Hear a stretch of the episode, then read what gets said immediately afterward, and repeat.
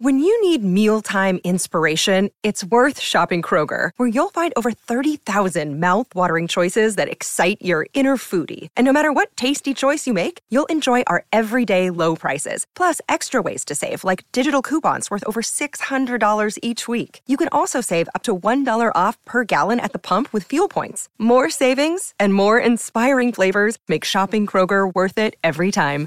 Kroger, fresh for everyone. Fuel restrictions apply. Another day is here, and you're ready for it. What to wear? Check. Breakfast, lunch, and dinner? Check. Planning for what's next and how to save for it? That's where Bank of America can help. For your financial to-dos, Bank of America has experts ready to help get you closer to your goals. Get started at one of our local financial centers or 24-7 in our mobile banking app. Find a location near you at bankofamerica.com slash talk to us. What would you like the power to do? Mobile banking requires downloading the app and is only available for select devices. Message and data rates may apply. Bank of America and a member FDIC. He is Brian Robb from MassLive.com. He is Jay King from The Athletic live in Memphis. And I am Sam Jam Packard. And together we are Still Poddable! That's right, folks. Late night Still Poddable coming to you in the early Monday morning, late Sunday evening. This is the free episode of Still Poddable. We are a Monday through Friday podcast. If you enjoy what you're listening to, please subscribe to us on patreon.com slash still poddable you'll get every single podcast uh, tuesday through thursday. This is the free episode. We release every single monday and we are coming to you after what was i think the ugliest celtics game of the season. One in which they probably had no business winning. One in which had one of the crazier endings i've seen in a recent basketball game.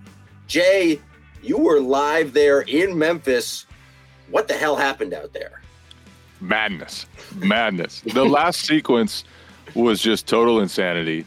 The Celtics have the ball with like a one second differential between the shot clock and the game clock. And for some reason decide to go for a dunk I don't know why. You say the Celtics. You say the Celtics like it was a collective team decision. No, this was Jrue Holiday. There were two people. It was Jayson Tatum who threw the ball to Jrue Holiday. He must have known that Jrue Holiday was going to try to put that in the bucket. And then Jrue Holiday goes up for a dunk with Jaren Jackson, the defensive player of the year, in the vicinity. Ah. Kind of a wild decision, but uh and then at the other end, Santi Aldama gets a very good look. His 15th three point attempt of the night, which is kind of wild. And he misses. Ziaire Williams gets gets the rebound. Kristaps Porzingis blocks him, and then reacts in such a way that he said he thought he should have probably apologized after. Like he was insulted that he tried a, a buzzer a beating shot or a game time shot. That's the way Kristaps reacted. Like he was mad that he dared try to shoot that over him. No, you know, I think I think from what Kristaps said, my take was that he said something about how he got fouled on the play and Kristaps is like, man, that was clean. In his head, he was thinking, man, that was clean. I got fouled a bunch of times. They called some borderline fouls on me. Why are you complaining? And so he said something to Ziaire Williams and looked at him all angry. And it was good, good times. But the rest of the game, not such good times. It was ugly. B Rob, I mean, the Celtics uh, lost the turnover battle by five, lost the offensive rebound battle by five uh, lost the kind of three point attempts by five. This is not a game uh, in which the math was working for them, and they somehow managed to pull it out. What what was your reaction to this kind of I would say nonsense basketball game? Yeah, it was a it was just a wild game from because we haven't seen like a helter skelter game like this I think all year long from this team.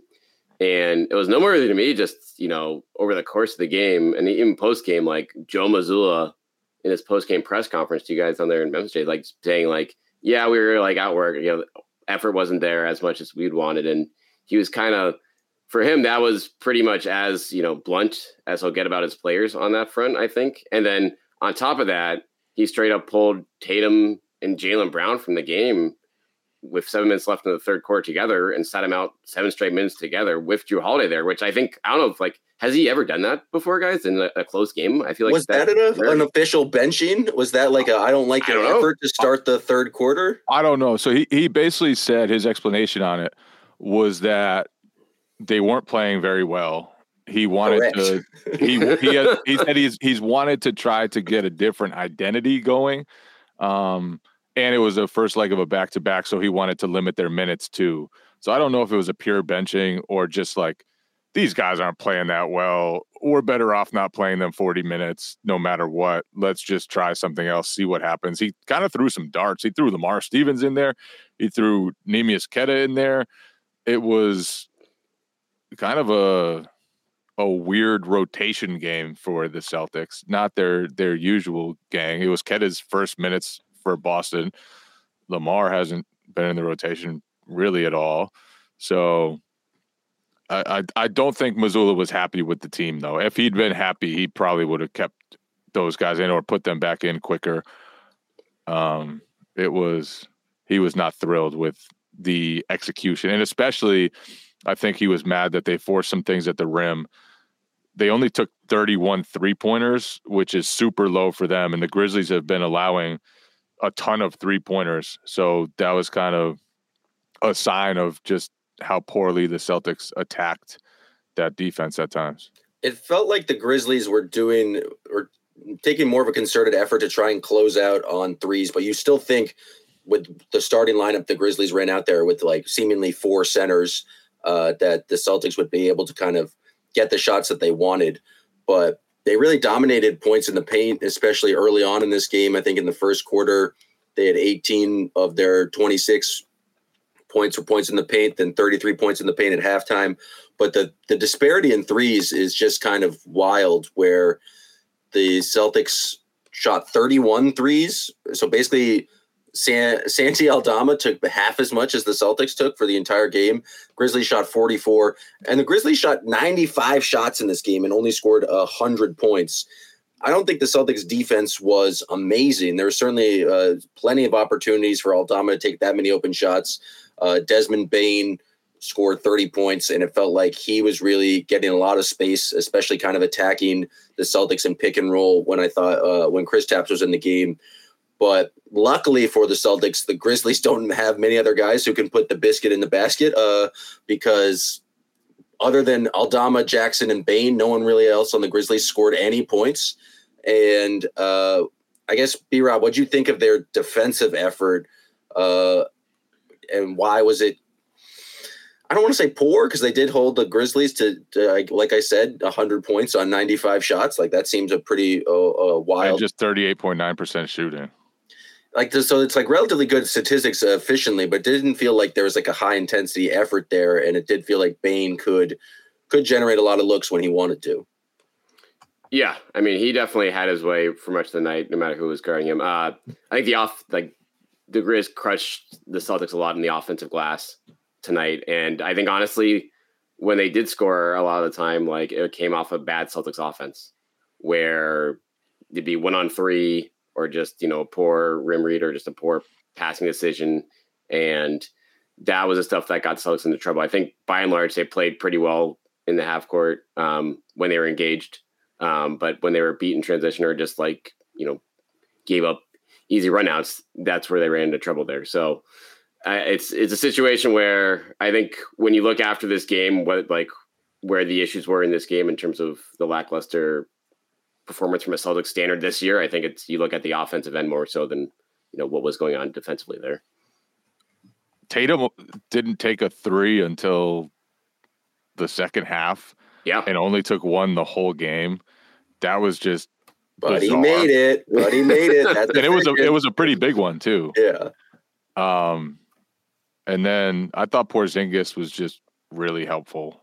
To have him against switches is just such a nice luxury for the Celtics to have. It's so different than it was last year when they could really stagnate against switching. And not that their offense was good tonight, but I thought he saved them from even worse offense. There was one play, Desmond Bane was on him, and he just like took his time, bodied up, and shot over the top of Desmond Bane's head.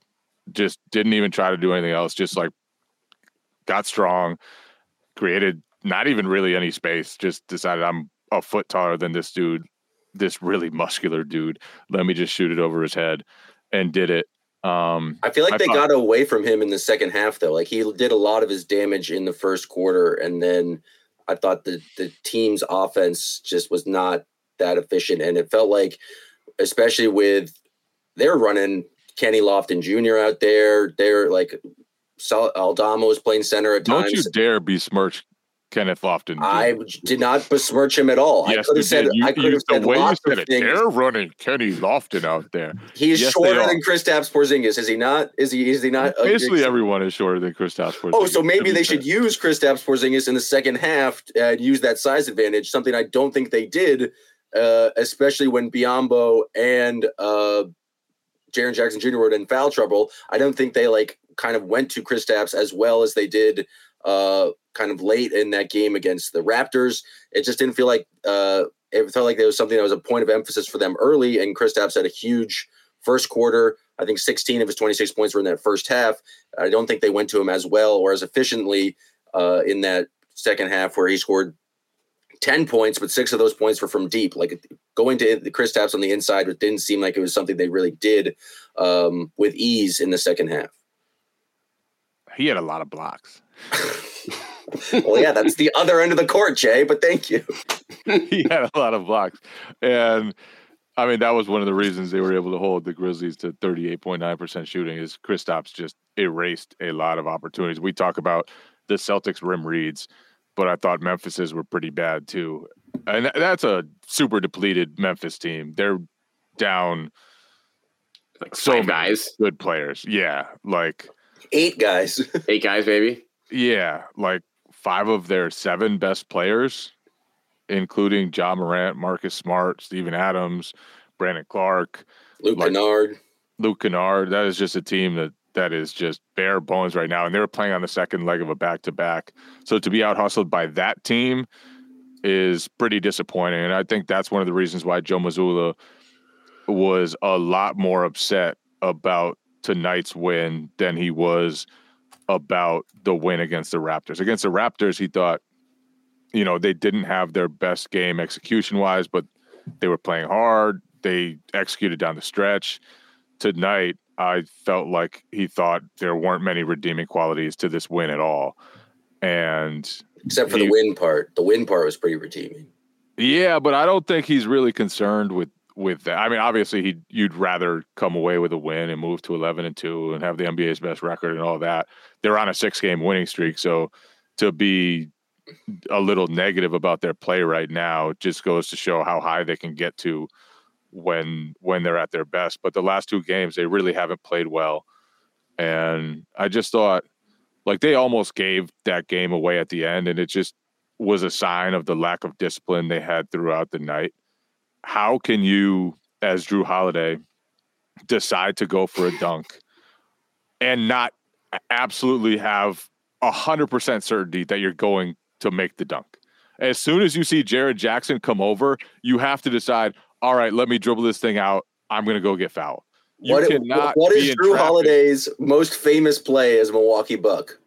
The alley oop to Giannis In the exact same situation where he should have dribbled it out and should have gone taken he has he has moments of insanity from time to time. It was a, it was an homage to Marcus Smart sitting on the bench where he took a crazy three uh, out of nowhere, knocked it down, took another crazy three, did not make it. I think he missed a layup, uh, got some gr- a great offensive rebound to get like he did all the kind of crazy Marcus Smart things, but that uh, what decision at the end had to have been the craziest.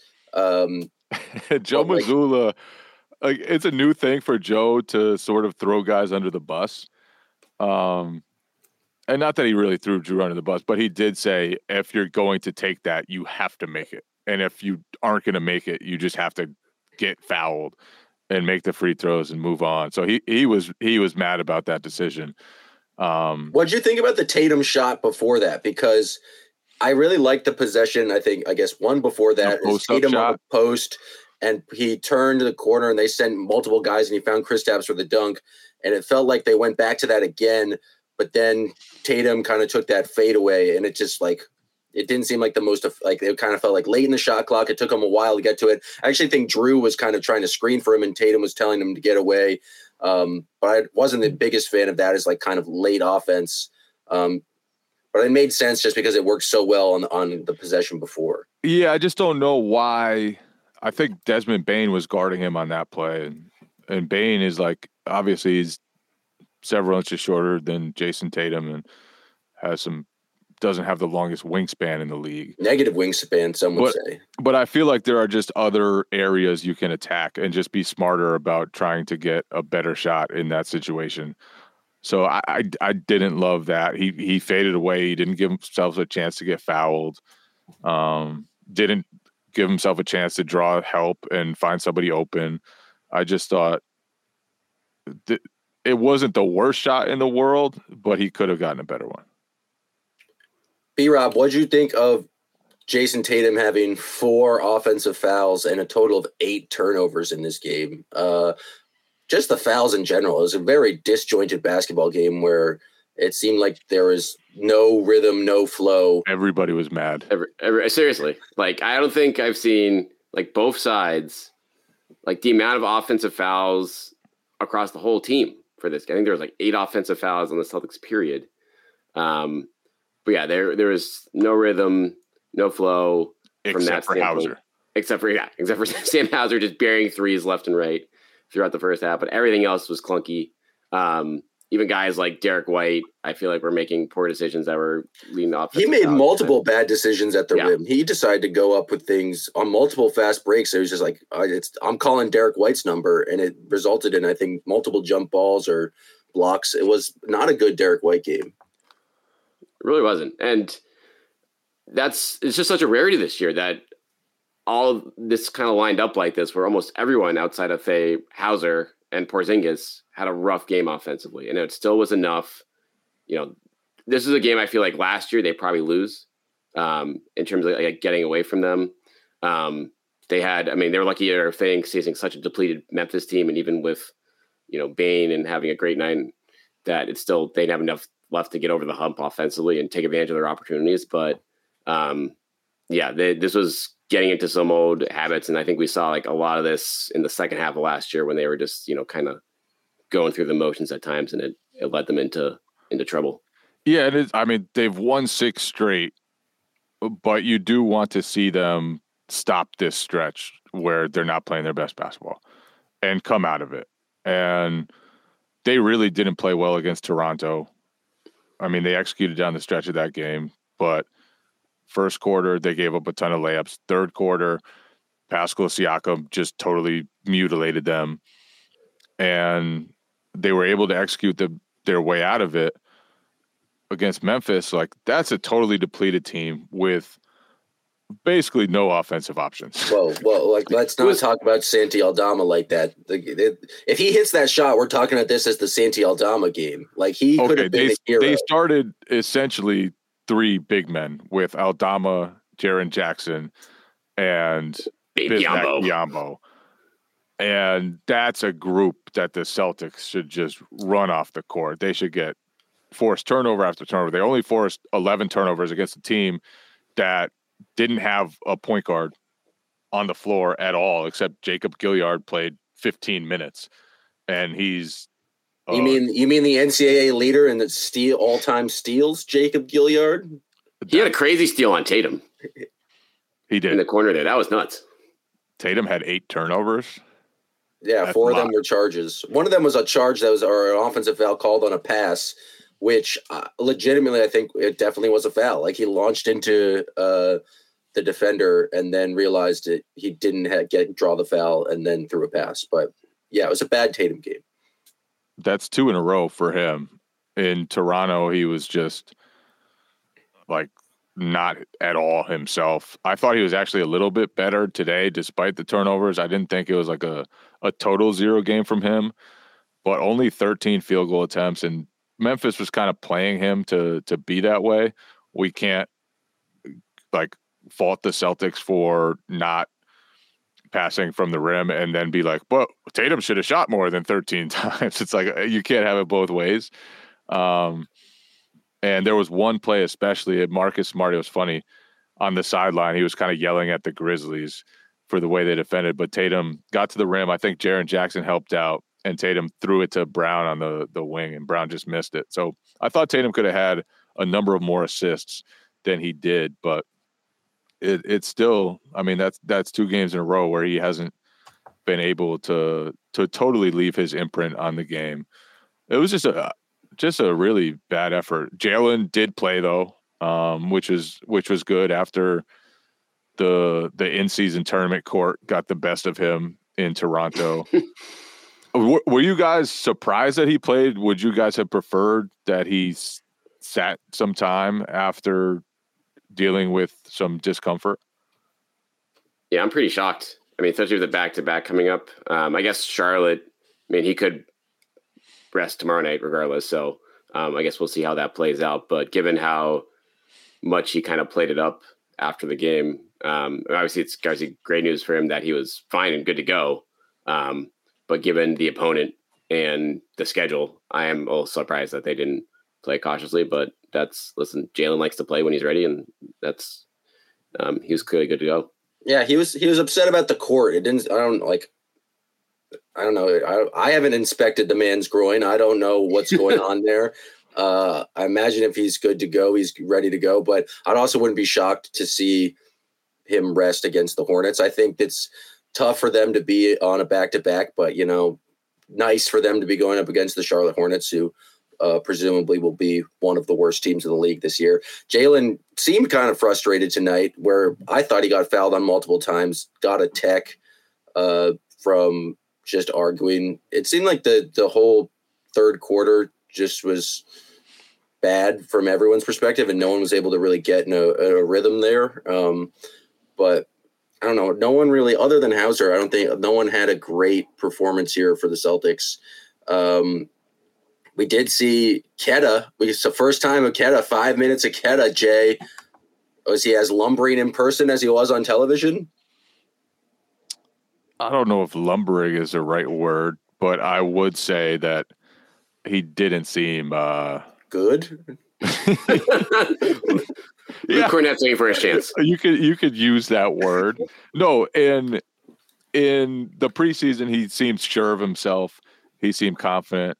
Tonight, and there was one play, and in Memphis, we're like, it's one of the few places where we still sit courtside. And oh yeah, I saw you and Himmelsbach on the old broadcast there. That's that's beautiful thing. But one of the the cool things is you can pick up on a, a little more of the game than you usually do. And so there was one play when Joe was calling a play from the sideline, and everyone else just kind of like understood what what to do. And Queta was just looking at him, like running running down the whole court, just looking at him. And I think he was kind of like, uh, I'm not sure what's going on right now. I don't know what play I'm supposed to be running. And so I, I, I it felt like it was just some first game jitters for Queta, and and he wasn't as as sure of himself as he probably will be in the future. But it, I mean, it was an opportunity for him, and he did not seize it. But but he'll get more opportunities, I think, this season. It was a it was interesting though that, that they went with Queta instead of Kornet. Um, Do you think they're saving Kornet for tomorrow against Charlotte, knowing Horford's not going to play likely? Uh, do you need to save Luke Kornet? Do you need to give the five minutes to Queta that could have been Luke Kornet's? I don't think a simple no would have sufficed, Jay. That probably entered their minds. Um, I'll be interested to see, and I don't think Horford will play because he hasn't played in back to backs, but he only played 22 minutes. If ever there were a time to play him on the second leg of a back to back, it would probably be after a, a light minutes load like that, even though it's Charlotte and they don't necessarily need all of their big dogs in that one. Although maybe they do. They almost lost to the Grizzlies with basically nobody.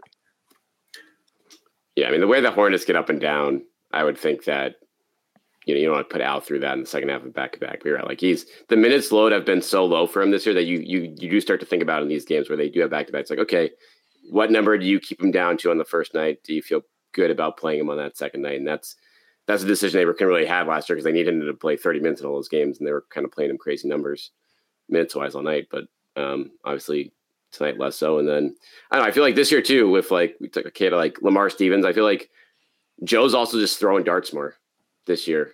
and I kind of like that part of it. Like, especially on a night like this where nothing's going on, like nothing seems to be working. The starters are seem like they're in the mud. It's like, all right, yeah, let's let's try Lamar Stevens here. Let's try fourth quarter Lamar Stevens. Right, no. exactly. It's just like, and then he proceeded to like, I feel like mess up a transition defense sequence of Holiday and left, you know, a guy wide open to go to the rim. So he didn't necessarily help himself either. But they got these guys on the bench. You might as you know, maybe we'll see Oshae Brissett tomorrow night. I feel like.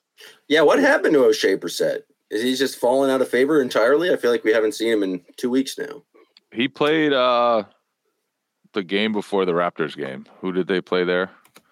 The first game of the road mm. trip, Philadelphia. Yeah, and and he played okay. Right. Uh, he didn't shoot the ball well. He airmailed one from the corner, but it's it's a thing where, like, I don't think beyond Hauser, Horford, and Pritchard, they just don't really know what to do. and I think Kornet will probably be the answer at the next center spot most of the time. But between Stevens, Banton, Brissett, Mykhailiuk, there's just no separation. And they just are going to use one or the other. And I don't know if there's a rhyme or reason to it. Will be a rhyme or reason to it. It's just like whoever's night it is. Yeah, it's I wonder that how much they're gonna, you know, as we get into trade season in a couple months there, if they like are gonna be if one of those guys will emerge and like kind of take a spot consistently as that ninth or tenth guy at nights like this, or if they're going to be kind of scouring the market for a guy like that, whether it's trade or bout or whatever down the line, to give them that you know better consistency. Because like I said, there's just you don't know what you're getting out of those guys right now, and that's and that's fine most nights, but um, ideally to take the minutes onus off, you want at least someone a little more you can trust in those spots.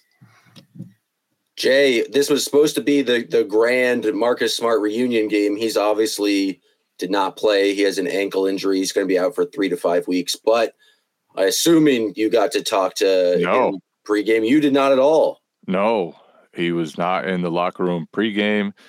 PR informed us that he Grizzlies PR informed us that he was not going to be available after the game. So do you we did not catch up with Marcus Smart for going to Memphis? I don't feel dumb for going to Memphis. this is my job.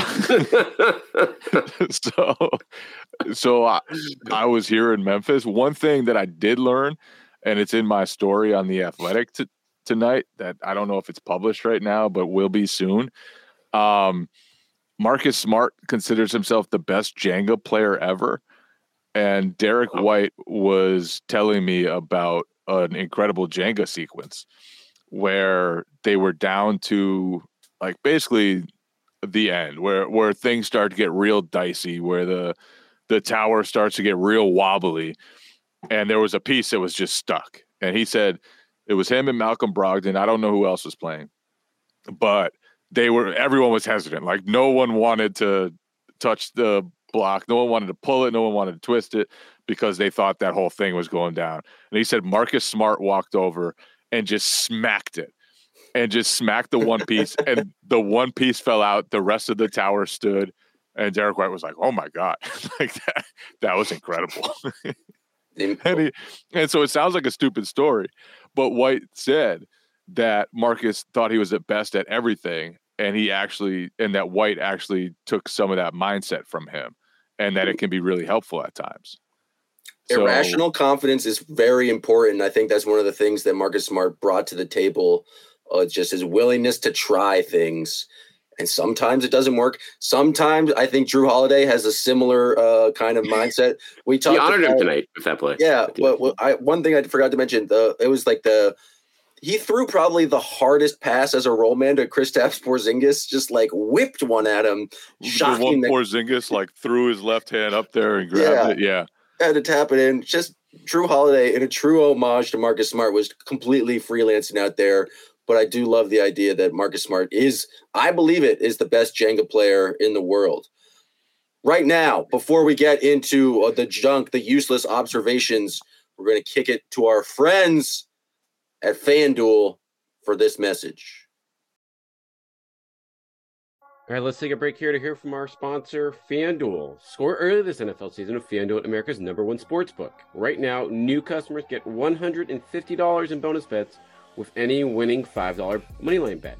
That's 150 bucks if your team wins. So if you've been thinking about fan, joining FanDuel, there's no better time to get in on the action. The app is easy to use. There's a wide range of betting options. You can do spreads, player props, over-unders, and much more. So visit fanduel.com slash Boston and kick off the NFL season. FanDuel, the official partner of the NFL. Massachusetts 21 and present. Hope is here. First online real money wager only. $5 pregame moneyline wager required. First online real money wager only. $10 first deposit required. Bonus issued as non withdrawable bonus bets that expire seven days after receipt. See terms at sportsbook.fanduel.com. Gambling helpline ma.org or call 1 800 327 5050 for 24 7 support. Played smart from the start. GameSenseMA.com or call 1 800 GAM 1234. And now back to the show. And we're back. Um, gonna dive into the the junk drawer. This is the portion of the podcast we do this all po- every post game podcast where normally I come with the uh, useless observations. I've been trying to encourage serious journalists Brian B, Rob Rob, and J El Nino King to come up with their own useless observations. We call it junk. Uh, the first thing I am going to say is that there's way too many challenges, and burning your challenge with eight minutes left in the game is stupid. And I just don't think you should be able to use a challenge in the first half. It doesn't make any sense. It's dumb.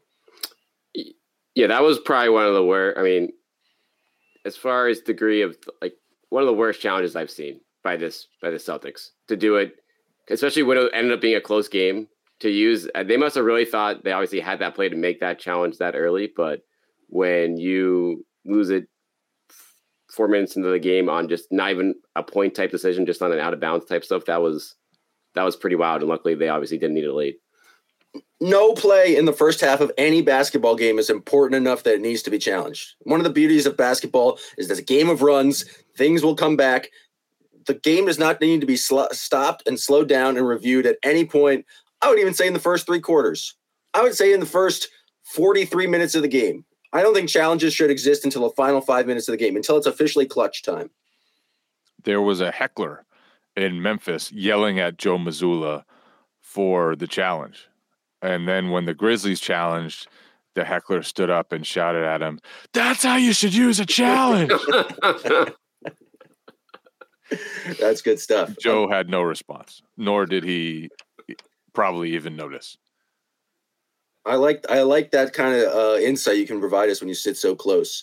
Uh, Drew Carter said this on the broadcast, but the players can call the two two one press whenever they want. That was news to me. Yeah, they he Joe gives them a lot of freedom. Joe gives the players a lot of freedom to basically change things on the fly, adjust on the fly. He's turned Jrue Holiday, and Jrue Holiday has said it's like the first time in his career he's ever had as much responsibility, basically as a a signal caller of sorts for the defense. Um, and and he just kind of constantly communicates with Joe what they can do, what what the options are. And so that that's always been Joe's philosophy is like empower the players as much as possible. He thinks that if he does that, they'll be more invested in the success just because they're the ones choosing. If you're the one choosing the defensive strategy, like it better work and you better do it right.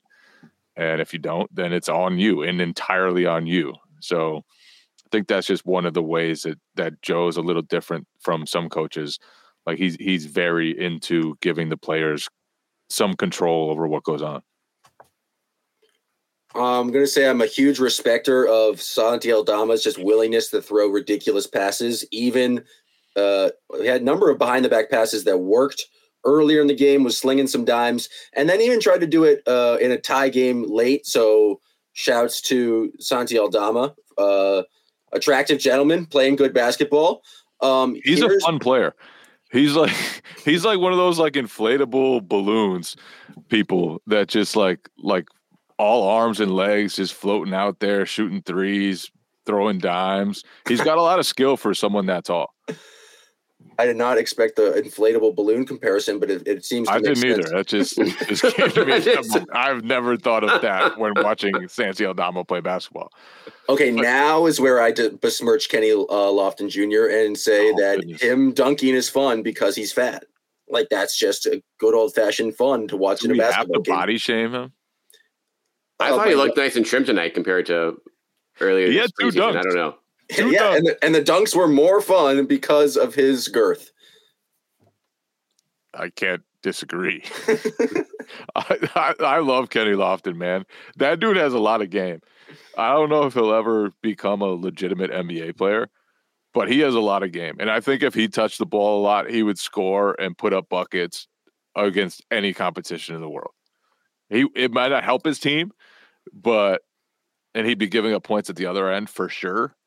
But Do you think he'll have a more significant moment in the NBA than his like previous moments playing Wembanyama and dominating him in international basketball?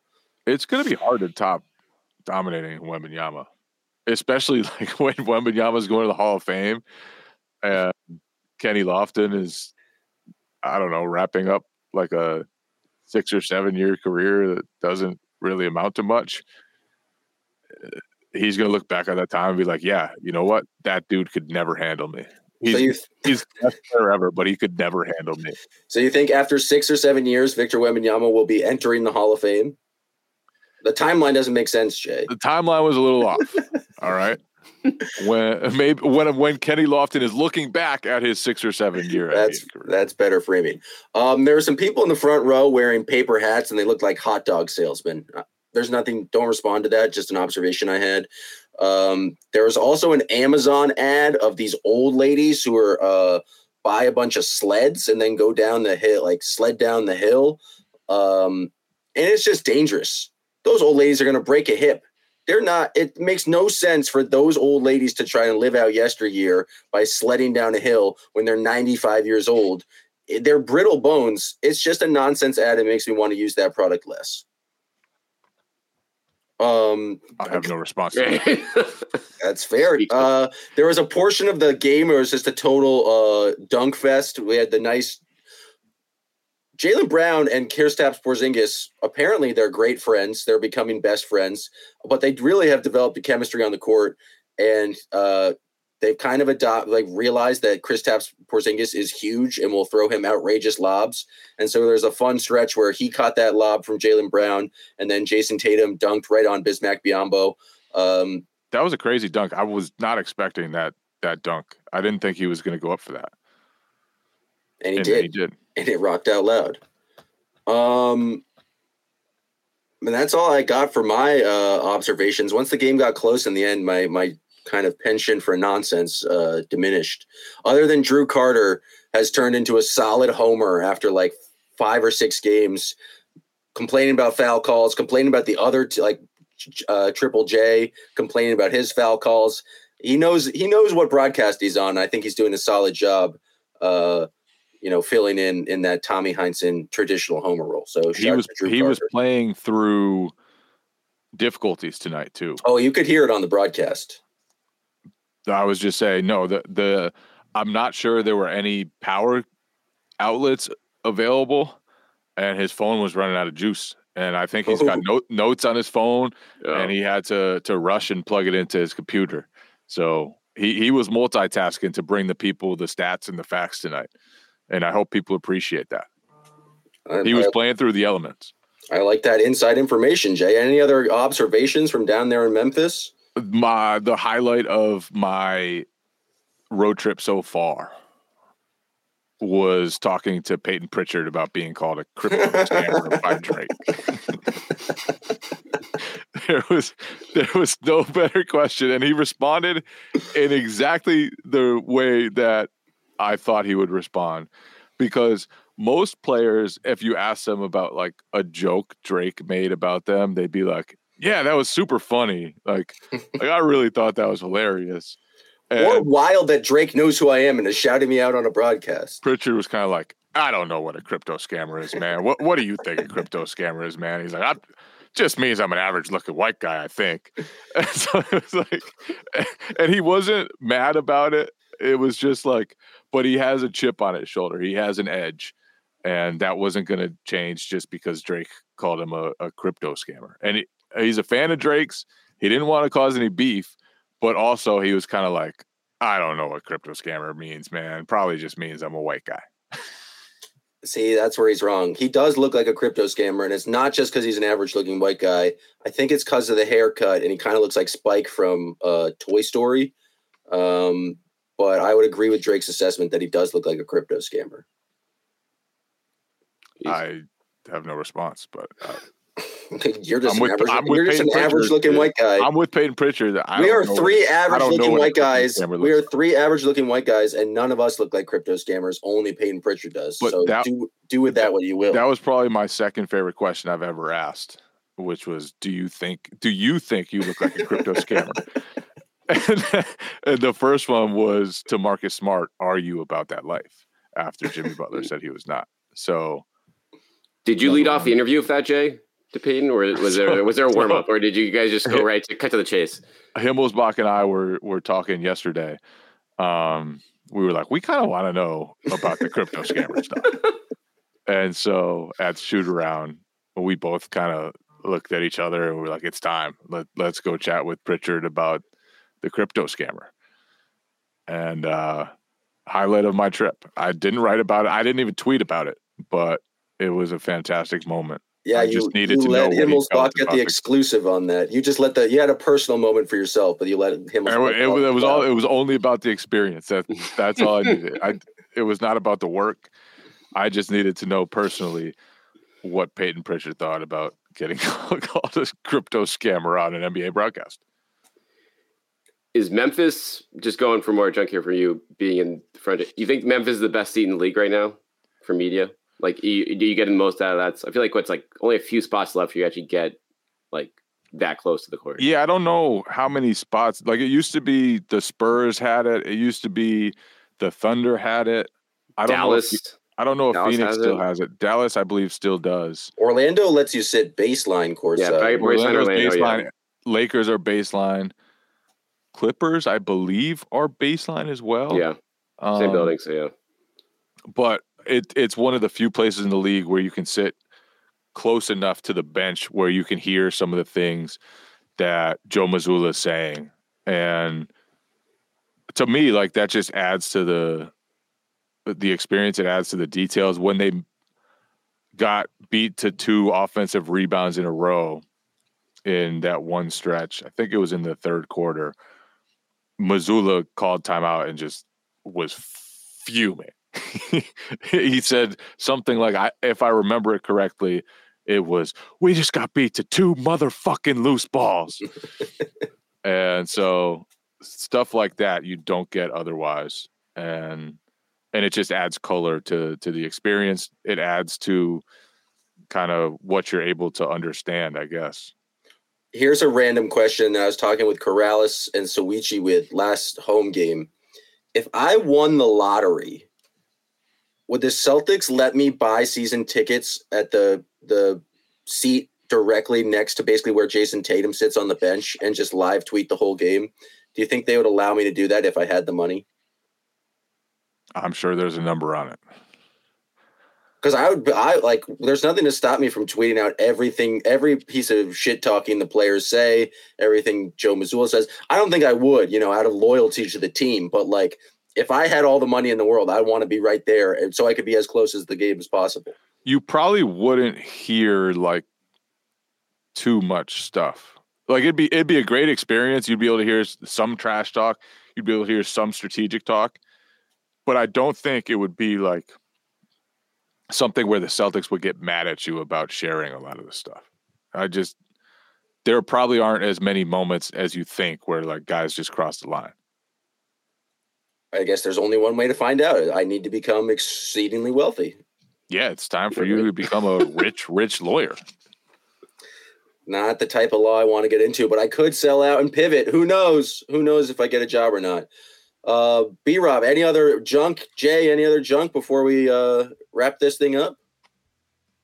I got nothing. I'll defer to the front row man. Jay I've- King, have you had any barbecue in Memphis? Have you listened to any uh, Three Six Mafia while there?